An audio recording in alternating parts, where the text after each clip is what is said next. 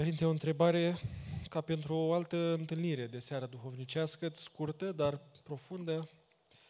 Fine, care este rostul vieții? Rostul vieții? De unde am venit noi? Am venit de la Dumnezeu și ne întoarcem la Dumnezeu.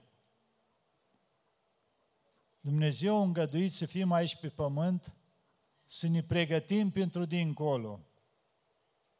Nu să ne legăm cu totul aici de pământ. Și de asta a îngăduit permanent în jurul nostru să vedem oamenii care pleacă. Și nu numai că să-i vedem care pleacă, dar să participăm la atâtea mormântări. Și să ne uităm clar la ei că pleacă cu mâinile goale toți. Nimeni nu ia nimic. Poate chiar îmbrăcat de, de rudile lui, indiferent cât de bogat sau sărac au fost, cu pantofi de aia de carton ca să nu bage ceva mai scump la putrezit că costă mult, sau altceva și omul ăla s-a zbătut toată viața. Și de fapt nu ia nimic cu el decât ceea ce și-a trimis înainte. Deci scopul nostru aici pe pământ e pregătirea pentru veșnicie. Pentru că viața aici e scurtă. Ni se pare nouă lungă? Nu. E foarte scurtă viața aici. Dar Dumnezeu a îngăduit ca în timpul vieții de aici, prin răbdarea că o facem, care o facem, prin dragostea care o arătăm față de ceilalți, prin bunătatea noastră, prin tot ce facem noi aici pe pământ, să ne pregătim pentru veșnicie, pentru că la plecarea, când plecăm dincolo, în veșnicie, zice, cum am viețuit aici pe pământ, adică cu scopul spre a face binele, de a fi buni, de a ne ruga, toate astea continui în veșnicie la altă măsură. Dacă noi scopul nostru e doar distracții și răutăți, când ne ducem dincolo, o să ne ducem și la chinuri și o să avem la o măsură mult mai mare dorința asta a patimilor noastre, dar neîmplinită tot timpul. Adică o să devină un chin pentru noi. Și de asta e bine să ne pregătim tot timpul, nu să stăm acolo speriați. Nu, dar viața noastră să fie frumoasă într-o continuă pregătire pentru veșnicii, că de fapt ăsta e scopul nostru. E doar o trecere aici pe pământ și aici o să spun așa ca o mică istorioară, că era un boier de ăsta mare, s-a dus la vânătoare și a ajuns undeva la un puznic într-o peșteră care n-avea nimic. Un braț de pai jos și un pic de pozmag. Și ăsta se minuna. Zice, omule, dar cum trăiești aici? Nu ai, văd că n-ai niște dulapuri, ceva, haine, să ai diferitul ce știa că avea la palate. Cum trăiești tu aici? Dar puznicul îi zice, știi, e, zice, dar ale tale unde sunt? Zice, văd că nu ai decât calul și arcul. Zice, a tale unde sunt? Păi, părinte, eu sunt trecere pe aici. Zice, și eu tot în trecere. Zice, de ce mi să-mi adun dacă sunt trecere? Deci, de fapt, viața noastră e o trecere pe aici, cum zice, piste o punte, ca să ajungem dincolo. Deci scopul nostru e să ajungem în veșnicie acolo la Dumnezeu unde trebuie. Și în funcție de cum ne pregătim, așa găsim dincolo. Sunt, uh, mă rog, mai multe întrebări, am încercat să le grupez cumva legate de rugăciune. Mai mulți uh, uh, credincioși în sală se întreabă cum să înlăture gândurile, grijile vieții care apar în timpul rugăciunii. Și abat de la... Da. Deci, chiar mi-amintesc, venise cineva, un tânăr acolo și, părinte, vreau și eu să vă întreb de rugăciunea inimii. Și l-am văzut în biserică, îl văzusem acolo în biserică, s-a dus, dădea părintele anafără, el căsca gura. Nici măcar anafără nu știa să ia. Și le iau deoparte și zic, auzi, dar tu la biserică ai fost până acum? Păi mi-amintesc când era mic, parcă m-a dus de vreo două ori bunica. Și cruci făcea și el așa, într-un fel, să chinuia să facă o cruce și am mai întrebat în câteva lucruri, deci nu mai avea niciun contact. Dar întâlnise și el pe cineva care i-a spus că trebuie să roage cu rugăciunea inimii. Și am spus, omule, deci viața noastră trebuie să fie o rugăciune. Prin ce? Prin ceea ce facem. Nu vedem ce a făcut Mântuitorul. ne-a dat o rugăciune foarte importantă, Tatăl nostru, care la un loc spune așa, și ne iartă nouă greșalele noastre, precum și noi iertăm greșiților noștri. Deci îi punem o condiție lui Dumnezeu. Doamne, să mă ierți cu condiția dacă și eu iert pe ceilalți. Deci chiar e cu o condiție cumva eu pun, Doamne, și ne iartă precum și noi iertăm. Dacă noi nu iertăm, să nu ne ierți, Doamne. Și noi toată ziua spunem Tatăl nostru. Și pe ăla să nu-l văd, pe ăla să nu-l iert nici la mormânt, pe cealaltă. Deci rugăciunea trebuie să facă parte din viața noastră. În primul rând, să am legătura cu Dumnezeu. În afară de acasă, prin tainele bisericii. Să mergem la Sfânta Liturghie sau de câte ori avem ocazia la biserică, să ne spovedim, să ne împărtășim, să facem ce putem după puterea noastră bine. Și toate astea se transformă într-o rugăciune. După aceea, că de asta a spus Sfântul Apostol Pavel, neîncetat vă rugați. Și asta a spus la toată lumea. Și mulți se întreabă, dar cum să mă rog tot timpul? Poți transforma ta, viața ta într-o rugăciune prin ceea ce am spus. Chiar zâmbind la cineva, chiar urându-i o zi bună, chiar salutând pe cineva, ajutând cu ceva, cântând ceva, bucurându-te, slăvind pe Dumnezeu cu ceva, toate astea devin o rugăciune. Nu trebuie să stai acolo închis într-un colț și plecați de aici, că eu mă rog. Nu. Și cel care se roagă doar când se roagă, ăla nu se roagă niciodată. Asta spunea un Sfânt Părinte. Adică gata, mi-am fixat un ser de oră și eu mă rog și aia rugăciunea. Nu. Deci viața noastră trebuie să devină o rugăciune. Și în felul ăsta ne apropiem ușor, ușor de Dumnezeu și nici nu ne dăm seama când se limpezește mintea, când rugăciunea începe să lucreze în lăuntru nostru, prin ceea ce am spus, slăvim pe Dumnezeu, bucurându-ne tot timpul, ajutând pe cei din jur și cerând tot timpul ajutorul lui Dumnezeu și mulțumindu-i, că de multe ori uităm să-i mulțumim. Deci și să ne luptăm cu toate astea, că astea nu sunt ușoare, dar ne luptăm. Și cum spunem, că se împrește mintea la rugăciuni. De obicei, când citești o rugăciune, se împrește. Eu de asta recomand la toți un pic acolo, în 10 minute, un sfert de oră, să te rogi cu cuvintele tale, să stai de vorbă cu Dumnezeu și cu Maica Domnului. Te-ai pus în colțul tău și vorbești și îi spui necazurile, bucuriile. Și atunci nu se mai duce mintea pentru că stai de vorbă cu Dumnezeu. Tot legat de, tot legat de rugăciune, întreabă cineva cum este mai primită rugăciunea? În singurătate, ca Sfânta Teodora de la Sihla, sau în biserică, împreună cu mai mulți credincioși, mai mulți oameni? Deci vedem că avem diferite exemple, da? Dar cele din pustii sunt puține, nu sunt multe.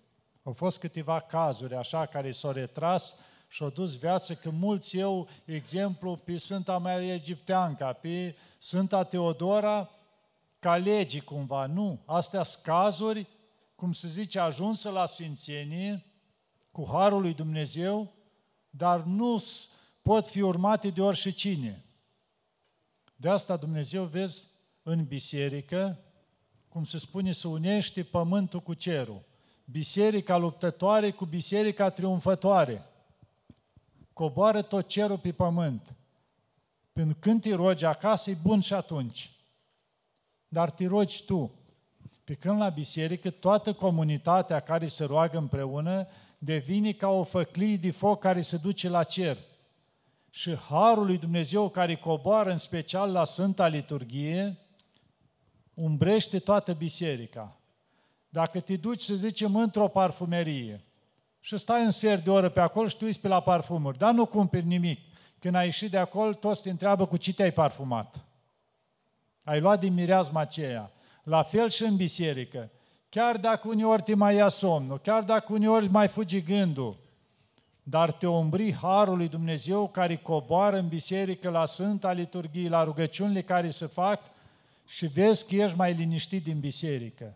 Deci totdeauna rugăciunea în comun ajută cel mai mult și în special la Sfânta Liturghie. De asta să căutați să nu lipsiți de la Sfânta Liturghie, că primiți mult har acolo, care vă ajută, vă întărește și vă și vindecă de multe boli. Că harul lui Dumnezeu e vindecător și aduce pace și liniște în suflet. Părinte, o întrebare de la un uh, copil de clasa 8 putem spune că e un copil, și mă bucur că este o astfel de preocupare. Cum pot lăsa telefonul? Cum pot lăsa telefonul? Simplu. Încerc simplu. să-l las, dar nu reușesc. Da. Dacă vezi că nu mai poți, îl dai în grija părinților. În momentul în care vrei cu adevărat, îi spui, tată, mamă, ia telefonul și astăzi nu, nu vreau să mi-l dai, poți să mă vezi că urlu.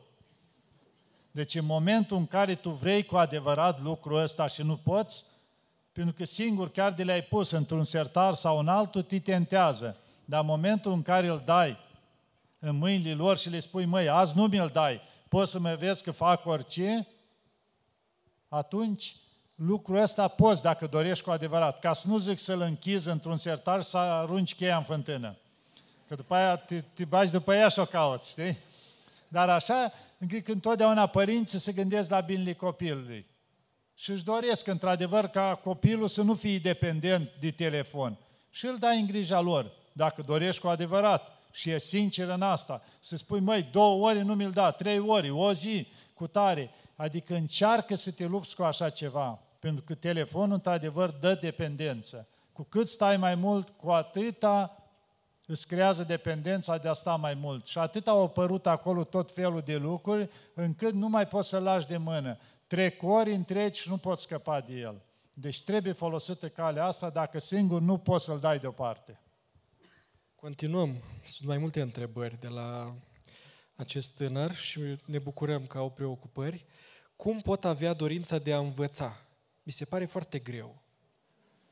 Dorința de a învăța. Uh, și el mai spune, ca să le uh, uh, unesc pe amândouă, sunt în clasa 8 ce pot să fac ca să reușesc la evaluarea națională? Deci are preocupări în sensul ăsta. Deci, în primul rând, te rogi la Dumnezeu ca să-ți dea putere, să-ți dea voință la Maica Domnului, să te ajute ca să poți să faci lucrul ăsta. După aceea trebuie să dorești să înveți pentru dacă tu nu dorești, păi vreau și eu o notă mare, dar tu nu deschizi cartea. Deci un pic trebuie să te depășești pe tine dacă vrei să ajungi un om bun în ceea ce vrei tu să faci în viață. Îți dorești medic, îți dorești altceva, îți dorești, știu eu. Deci trebuie să ai cunoștință de lucru ceala. Trebuie să înveți ca să fii folositor. Dacă nu, e nevoie și de oameni la roabă, la asta, dacă chiar nu vrei, du-te și apucă-te, spui părinților, cumpărați-mi 10 vaci, câteva oi, că vreau și eu să fiu de folos societății, dacă nu vrei altceva.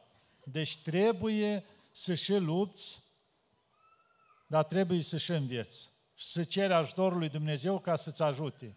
Pentru că așa este, ca și așa îți vine greu. Dar, Doamne, ajută-mă, luminează-mă, vreau să învăț, dar nu mă duce mintea, n-am râvnă. Și strigi acolo la Dumnezeu și îți dai silința să înveți. Dar întotdeauna să ceri ajutorul lui Dumnezeu, că Dumnezeu te ajută dacă ceri. Dacă nu, e mai greu.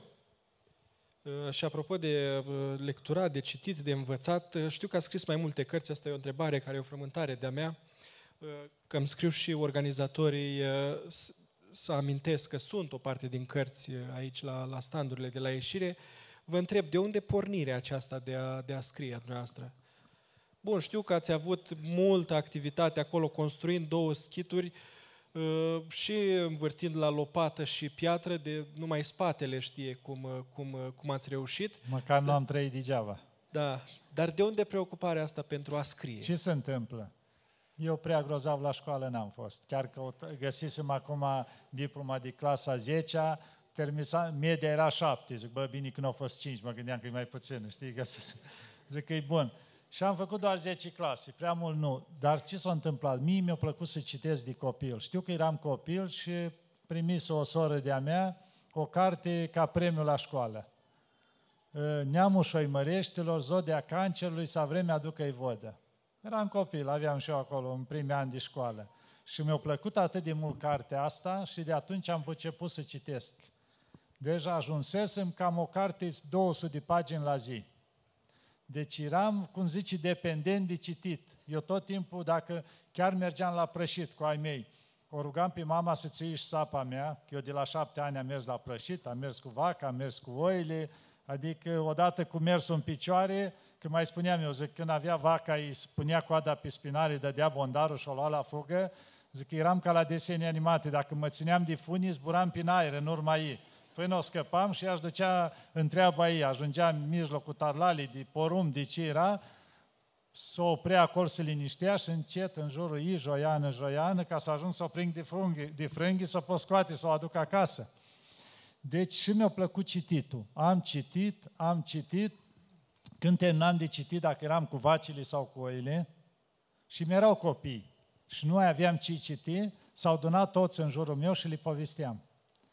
Rânduise Dumnezeu la momentul ceala, dacă citeam o carte, o știam aproape toate cuvintele autorului. Atât de, cum zice, era memoria la timpul ceala. Și îmi plăcea să le povestesc. Și stăteau toți gurile căscate roate, pentru că erau copii care nu citeau. Pentru ei erau lucruri noi ce le povesteam eu, bazmi, șeherezade, tot ce era. Și stăteau așa, parcă îi introduceam în altă lume. Și eram și eu la 10, 12, 14 ani, cât a fost perioada aceea. Deci, ca să zic așa, până pe la 16 ani, eu am citit continuu, o serie de ani. Ei, lucrul ăsta îți deschide mintea. Atunci nu exista tehnologia asta. Și citind, nu era cărți atunci, că bisericești nu exista. Mi-amintesc că întâlnisem la mănăstirea Siestria pe la, nu mai știu, 15-16 ani, era un părintele diacon Băbuț de la Oradea. Făcea el misiuni, bătea la mașină cărți, ducea și scrisese o carte Pelerinul Român. Cu greșeli, cu tot ce vrei era în ea. Dar o scrisese și o bătea la mașină. Și dacă vroiai de la el care îl întâlneau, i-am dat și eu dublu preț să-mi trimit o carte de aceea. Și mi-a trimis și parcă era cea mai mare comoară. Nu era cărți ca acum. Nu găseai în domeniul ăsta duhovnicesc nicio carte să cumperi. Nu exista în perioada aceea până în 89. Deci te rugai de cineva, plăteai să găsești o carte. Dar citeam tot ce exista. Cum v-am zis, avea cineva în sat, îi plăcusă din timpul vechi să citească și avea valizii de cărți cum am zis, cu bazme, cu spadasin, cu tot ce vroia. Ei, topeam totul. Lucrul ăsta mi-a deschis mintea ușor, ușor. Ei, după ce am ajuns mai târziu în Atos, tot îmi plăcea să citesc. Dar a început să se vii oameni în Atos și mă întrebau despre Atos, despre mănăstiri și tot vorbeam, vorbeam până răgușeam.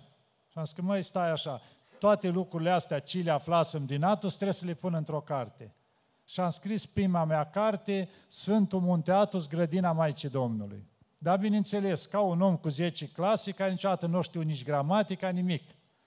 Și pentru că cartea aceea, după ce am scris-o, zic, hai să o dau la un părinte, aveam un părinte acolo cu facultate, omul pregătit, și dau caietul, zic, măi, vezi și tu, poate poți să corectezi o leacă, să nu o trimi la vreo editură în halul ăsta. O luat el după trei zile, vine și mi-o aruncă pe masă, iau de aici, zice, du-te întâi învață gramatică, nu mă mai plictisi pe mine cu asta. Deci omul luase disperarea la cum era scrisă cartea. Dar cineva, un părinte din țară, tot de la Siestia, din am stat eu, întâlnindu-mă și discutând cu eu, zic, mă, am scris și adu încoace să mă ocup eu de ea.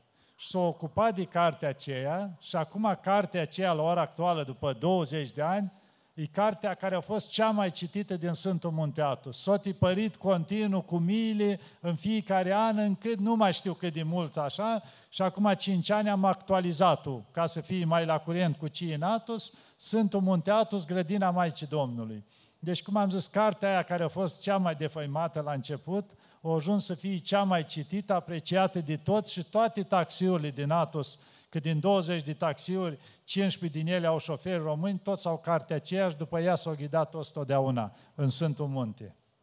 Și în felul ăsta, după aia am scris cartea aceea, după aceea am găsit o carte care, în grecește. Ca să învăț grecește, la început am învățat un pic și am început să citesc în grecește. Am citit cam vreo 70 de cărți în grecește, de astea mai ușoare, duhovnicești, cu învățături, cu din astea vieți de sfinți, dar ușoare, ca să învăț grecește. Citind, citind, tot îmi plăcea din ce în ce mai mult, am ajuns la o carte, un stare sfânt, fericitul Iacov Osalichi. Și când am citit-o, m-a plăcut atât de mult, chiar de nu stăpâneam greaca, am luat o mână și m-am dus la duhovnic. Și am spus așa, zic, Maica Domnului, dacă e voia ta să traduc cartea asta în românește, să-mi spui duhovnicul de trei ori să o traduc. Mă duc la Părinte Iulian, care a murit bătrânul acum recent, și zic, părinte, uite, am găsit o carte frumoasă, o viață frumoasă cu Viosul Iacov Țalichi și aș vrea să o traduc, dar nu știu bine grecește. Măi, tradu, măi, tradu, măi, tradu. Mi-a repetat de trei ori. Zic, gata, nici nu mai stau la discuție. M-am dus a doua zi direct la mănăstirea din Grecia, care o scosese. Era mănăstirea unde s-a nevoit cu Viosul Iacov Țalichi. M-am dus la stariță, am vorbit, zice, toată binecuvântarea. Am venit, știți cum o decurs atât de frumos traducerea, parcă înșoptea cineva, totul fără probleme. Și aia a fost prima carte care am tradus-o din grecești, bineînțeles, după aia am mai tradus încă vreo 5 din grecești și am scris în total vreo 15 cărți care le-am scris. Bineînțeles, între ele este și una de poezii. Ca eu am citit mult, eram și romantic, eram și de toate astea. Și la un moment dat tot scriam poezii și am adunat la foi acolo, doar am ales câteva din ele și le-am pus și într-o broșură. Și cam așa o decurs cu scrisul. N-au venit doar elevi, au venit și profesorii lor. Întreabă cineva și vă adresez întrebarea asta cu iertare pentru că ne-ați rugat înainte că să nu, să nu vi se solicite sfaturi așa în mod personal, dar cred că e, cred că are un caracter general întrebarea asta. Ce sfaturi credeți că ar trebui să știe un profesor care este la început de drum? Deci, ca profesor, să știți un lucru. Mulți părinți mereu sunt nemulțumiți de profesori, că nu le educă bine copiii. Dar am întâlnit profesori foarte buni. Deci ei nu-i cresc cum trebuie acasă, șapte ani le dau exemplu poate cel mai rău, numai certuri, bețâi, bătăi acasă și după aia are pretenții ca profesorul să-i aducă îngeraș acasă. Deci să știți un lucru, copilul care are cei șapte ani de acasă, adică înțelegeți la ce mă refer cei șapte ani de acasă, ăla și la școală o să fie un copil bun. Poate să fie el chiar mai cu energii mai multe sau așa, deci pornirea e de acasă. Iar profesorii au rolul lor foarte mare. Să aibă multă dragoste față de copii. Să știți dacă profesorul are vocația de profesor, își face datoria cu drag, cu răbdare, pentru că în momentul în care apuci calea asta să te faci profesor, trebuie să te înarmezi cu răbdare. Nu mai ai un copil, 2, 4, 5 sau câți ai acasă. Ai 20, 30, doar într-o clasă. Și dacă se repetă și alte clase și alte clase, îți trebuie răbdare multă. De asta spun, profesorul care are vocația pentru așa ceva, se înarmează cu răbdare și cu dragoste. Și își dă silința să scoată oameni buni pentru societate, adică să învețe să fie și oameni buni. Nu numai ce spune cartea. Ca profesor, trebuie să ai întotdeauna înainte de a începe lecția o mică introducere așa față de copii. Să-ți formezi așa de acasă, să-ți pregătești un citat pentru copii în fiecare zi care să-i ajute să devină oameni buni. Ceva acolo două minute și după aia încep și lecția. Că atunci reușești să-i atragi pe copii, să-i câștigi. Îmi spunea cineva în Atena, tot o familie de români, că avea un profesor, spunea unul din copii, că atâta era de bun și iubit de copii, știa să lucreze cu ei, cu orice spunea el, copiii o luau ca litere de lege. Și la un moment dat, că învăța lucruri foarte bune și era fiind practici și așa. Și la un moment dat le-a spus, măi, vă văd că veniți la școală cu chipsuri din astea. Și astea vă fac greu. Hai să vă arăt un lucru. Și o las o da foc la un chips și se topea ca plasticul. Și uitați-vă ce băgați voi în voi. Din momentul ce la toată clasa nu mai mâncați chipsuri. Deci ajunsese la inima lor și avea încredere în el, că ce spunea el într-adevăr așa.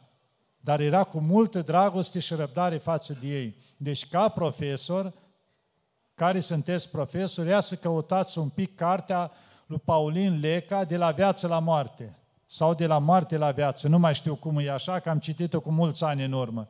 Să vedeți un exemplu acolo, cum spune el, când s-a dus el prin Transnistria ceva să facă misiune, când aveau la școli pe acolo învățători și s-a dus și el acolo. Și eu a spus directorul școlii, uite, îți dăm clasa cu tare, dar să ai grijă că acolo este un copil care toți care au fost până acum învățători au și bătuți de acolo. Deci au aruncat cu pietre după el sau așa. El, Paulin Leca, când s-a dus acolo, era sărac lipit. I-a dat o casă părăsită, n-avea ce mânca, se ducea prin grădini, prin găsea, găsea câte o sfeclă cu un cartof rămasă și alea le mânca, că eram plin de păduc, de tot, și se ducea să învețe pe copii. Dar a început cu atâta dragoste, zice, întâi am strigat catalogul și știam copilul, mi-a spus ea care e rău. Și am văzut că e copil inteligent. Și am început să-i dau atenție, să-l scot la tablă, să-l ajut, să-l laud în fața clasei, uite ce copil exemplu, cu tare. Și în felul ăsta au ajuns ușor, ușor să câștige copiii. Și li preda religia el în școală atunci. Și spune că li vorbea de Mântuitorul, dar la nivelul lor. Și gândiți-vă, Maica Domnului, zice, s-a dus acolo, alungată, într-o iesle, un copil micuț și n-avea cu ce le înfășa, și era fig, și plângea, și în timp ce le vorbea el atât, cu atâta inimă, plângeau toți copiii din clasă. Adică li făcea ca o poveste toate lucrurile astea. Și spune el că zice, când s-a încheiat anul și a trebuit să plec, că pentru un an și-a făcut lucrul ăsta, zice, plângeau toți copiii după mine și au aruncat în mine, dar nu cu pietre, toți cu flori, zice, la plecare. Deci ce a făcut el dintr-o clasă care toți învățătorii și-au bătut de acolo. Deci au ajuns să-i facă pe toți să plângă. Deci asta înseamnă să ajungi la inima copiilor, pentru că copiii încă nu sunt murdăriți cu toate astea ale lumii. Și atunci, dacă știi să lucrezi, poți să ajungi la inima lor, să te asculti și să dai oameni buni societății. Deci asta depinde de voi. Dar întotdeauna să-L aveți pe Dumnezeu cu voi.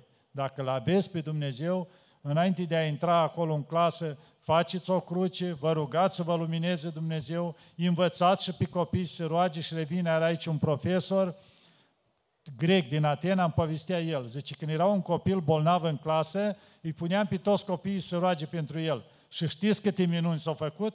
Când îi spuneam, uite, colegul vostru nu putea veni azi, e bolnav grav, toți o rugăciune. Spuneau împreună rugăciune și se vindeca copilul cealaltă. Zice, o grămadă de cazuri. Deci învăța pe copii să se roage. Părinte, rămânem în sala de clasă, pentru că mai avem un, uh, un copil care ne întreabă așa, citesc textual, sărut mâna, Părinte, am un coleg la școală care mă necăjește. Cum să-i explic că nu îmi place ce face? Nu trebuie să-i explici. Încearcă să-i faci bine la copilul ceala. Să-i vorbești frumos, când te duci la școală, dacă ai în plus o ciocolată, dă și lui, nu contează cum supoartă el. Să vezi că în timpul câștigi pe cealaltă. Că nu merge cu după legea pumnului, că nu se rezolvă niciodată. Toate cu răbdare și cu dragoste. Îi vorbești frumos, că de la un timp o să înțeleagă și el. Cum putem face să nu trăim singuri în căsnicie? Revenim la familie. Ce sfat puteți da dacă s-a ajuns în acest punct? Da, sunt familii care fiecare trăiește singur în colțul lui. Deci ce se întâmplă? Acum ați două variante, să trăiești singur, să fie amândoi în căznicie și să doarmă, cum zice unul, cu fața la un perete, unul la peretele cealaltă. Sau este, știu eu, poate se referă și dacă s-au ajuns la divorț și despărțiți. Deci ce se întâmplă?